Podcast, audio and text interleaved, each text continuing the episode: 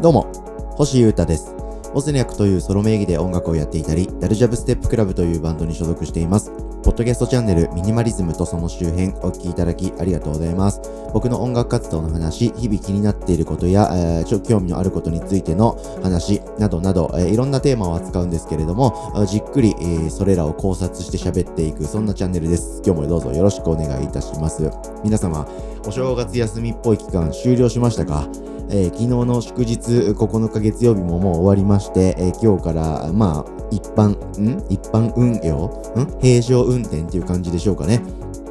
今日から皆様楽しく1年間生きていきましょう。お仕事学業一気に増えると思いますけれどもだるいと思いますけれども、えーみんな同じ気持ちですのでやっていきましょう。よろしくお願いします。えー僕の今週の活動をざっくりお話ししておきますと、えー現場でのライブと、あとはまあ日々の配信という感じになるでしょうか。えーライブはですね、大阪です。えー配信がないので、えー関西の方々あ来てください。もしくは、それ以外の方から、方は遠征ぜひしてください。えー1月14日ですね、えー大阪の堺というところにあるファンダンゴというライブハウスで、えー僕がやってるバンド、ダルジャブステップクラブ2023年、一発目のライブがございますので、えーぜひ皆様遊び来てください。これあの、たまにですね、まあ大阪で、えーちょこちょここう声かけてくれて気にかけてくれているイベンターの方がいらっしゃいまして、えーそのイベンターの方の企画という感じですね。テスタというアーティストのリリースで呼んでいただきまして、リリースイベントに呼んでいただくってですね、アーティストとしては結構嬉しいんですよ。で、えー共演の方々はですね、あんまり面識があったりなかったりという際どい感じの皆様なので、えー素晴らしい音楽と出会えることを僕も楽しみにしておりますので、えー14日はぜひ皆様大阪でダルジョブ見に来てください。よろしくお願いします。で、その前のですね、え12日の木曜日にはですね、えーボブスレーラジオですね、YouTube での生配信トークやろうと思います。えーレギュラーゲスト、ウジーエと2023年のファファーストシャベリやりますので、遊びに来てください。で、この辺でですね、ウジーエが誕生日だと思いますので、藤江拓人生誕祭配信という感じで皆様ぜひリアルタイムで遊びに来てください。よろしくお願いします。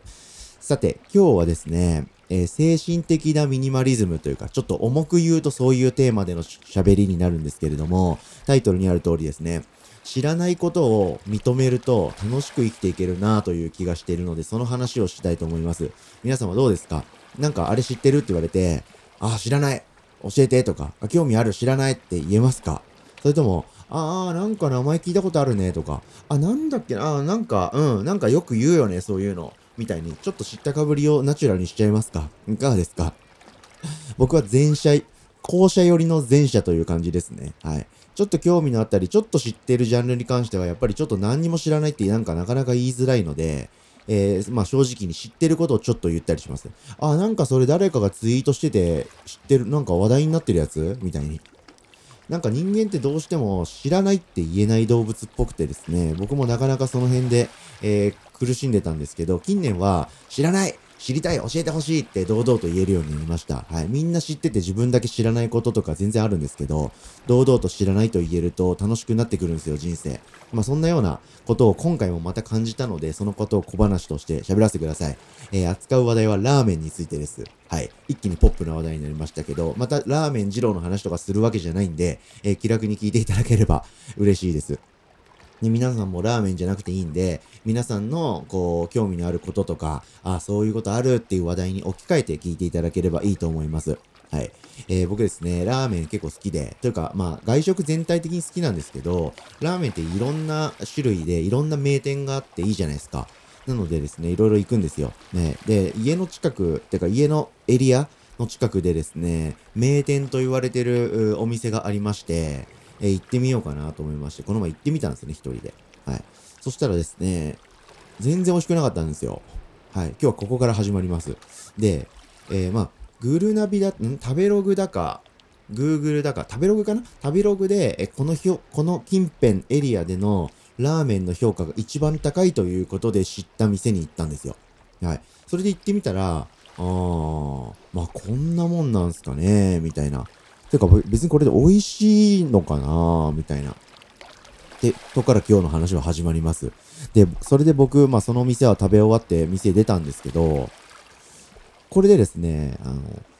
僕が悪いのか、店が悪いのかっていうのがちょっとわかんなかったんですよね。はい。っていうのも僕、ラーメン結構好きなんですけど、もう自分の中で美味しいラーメンとか最高だと思うラーメンの味とか店とかってもうほぼ確定しちゃってるんですね。はい。具体的には、えー、ラーメン二郎ですね。はい。日本に42店舗あるラーメン二郎と、あとは、弁天っていう中華そば屋と、弁天から修行して、今独立されている、年岡っていう店と、瑛太っていう店。はい。まあ、正直もう、この店が最強だって、もう確定しちゃってるんで、なんかラーメンとかつけ麺とか、そういうものを食べたくなったり、あと汁なしラーメンとか、油そばみたいな、を食べたくなったら、今僕がバーッと言った店のどこかに行けば幸せになることが確定してるんで、はい。わざわざそこから知らない店行く気にあんまならないんですよ。まあそういう背景があるので、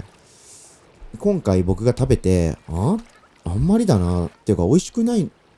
くないって思っちゃった店にについての知識が全然ないんですね。まあ、その店は、えー、魚介と動物のダブルスープみたいな感じの、で、まあ、煮干しとか魚介の香りがすごく、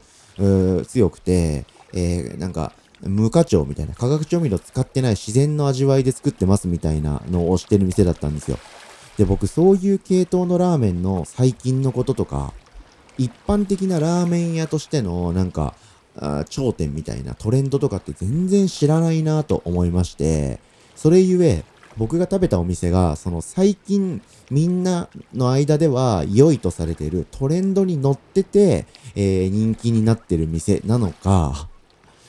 何なのか全くわかんなかったんですよ。まあ正直全然美味しくない店だったんだでしょう、多分。実際のところね。なんですけど、それをそう簡単にこう吐き捨てられないというか、僕もよく考えたら近年のラーメン事情知らないなと思いまして、で、これが良くないんじゃないかと思ったんですよね。はい。なので知らないことを僕は認めました。ラーメンについて。こんなに日々考えているラーメンについても、知らない領域ってめちゃくちゃあるんじゃないかと思って、えー、ハッとしました。その上で僕どうしようかと。はい。最近のラーメン全体のトレンド全然知らないなと思った僕はですね、えー、ラーメンの本を買ってみました。はい。というのも、えっと、東京ラーメンオブザイヤーと言いまして、えー、トライですね。TRY とか略しまして、トライ大賞っていうのが、えー、ありまして、まあこれは多分ラーメン業界の一番の権威的な、えー、アワードなんですけど、もう20年、23年ぐらい続いていて、毎年トライ大賞、トライ大賞ってずーっと続いている賞がありまして、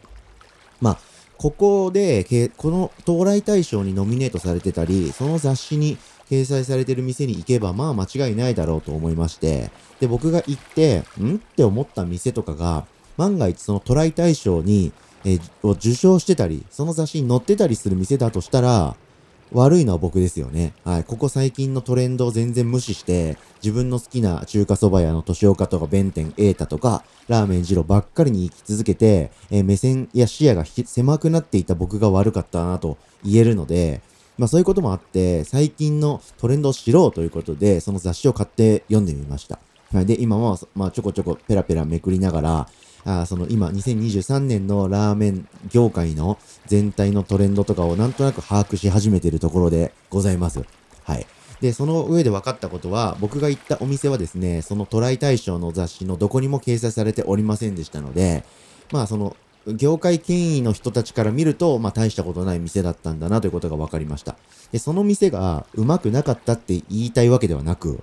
はい。その店にたまたま僕行ってこう気づきをもらえただけで、こうやって話題に出しちゃってばっかりで申し訳ないんですけど、はい。僕はこういうの結構好きで、はい。僕が全然知らないもののことを認識するっていうのが好きなんですよね。で、その上で、なんか雑誌と、雑誌を読んだり、どっかのサイトでじっくり研究したり、YouTube で調べたりとか、実際場所に行って学べばわかることじゃないですか。なので僕は食とか特にラーメンには結構興味があることなので、えラーメンの2023年の地図みたいなのを作りたいなと思いまして、自分の中でね。なので勉強して最新をですね、ちゃんと知って生きていきたいなと思いました。はい。で、東京のラーメン大使、ロブザイヤー、トライ大賞の本に載ってたラーメンはですね、ほとんど知らない店ばっかりだったんで、あ、全然これ僕は最近のことを終えてなかったんだな、というふうにちょっと反省というか、まあ、盲目になって、えー、ラーメン二郎追いかけすぎてたなということをちょっと反省しまして、まあ、二郎は今後も追いかけまくるんですけれども、まあ、ラーメン全体はね、東京の代表的な飯だと思いまして、面白いと思いますんで、えー、いろんな店に興味がありますので、行ってみたいなと思っております。ということで今日はですね、まあ、これで精神的なミニマリズムに僕繋がってると思っていて、なんか意固地にならないようにできる限りしていたいというか、できる限り寄らないでフラットにいたいっていう気持ちが僕心情として掲げているのでそれについての考察というか気づいたことを喋ってみました。お聴きいただきありがとうございました。以上ミニマリズムとその周辺星歌がお届けしました。それでは今日も皆様元気にいってらっしゃい。バイバーイ。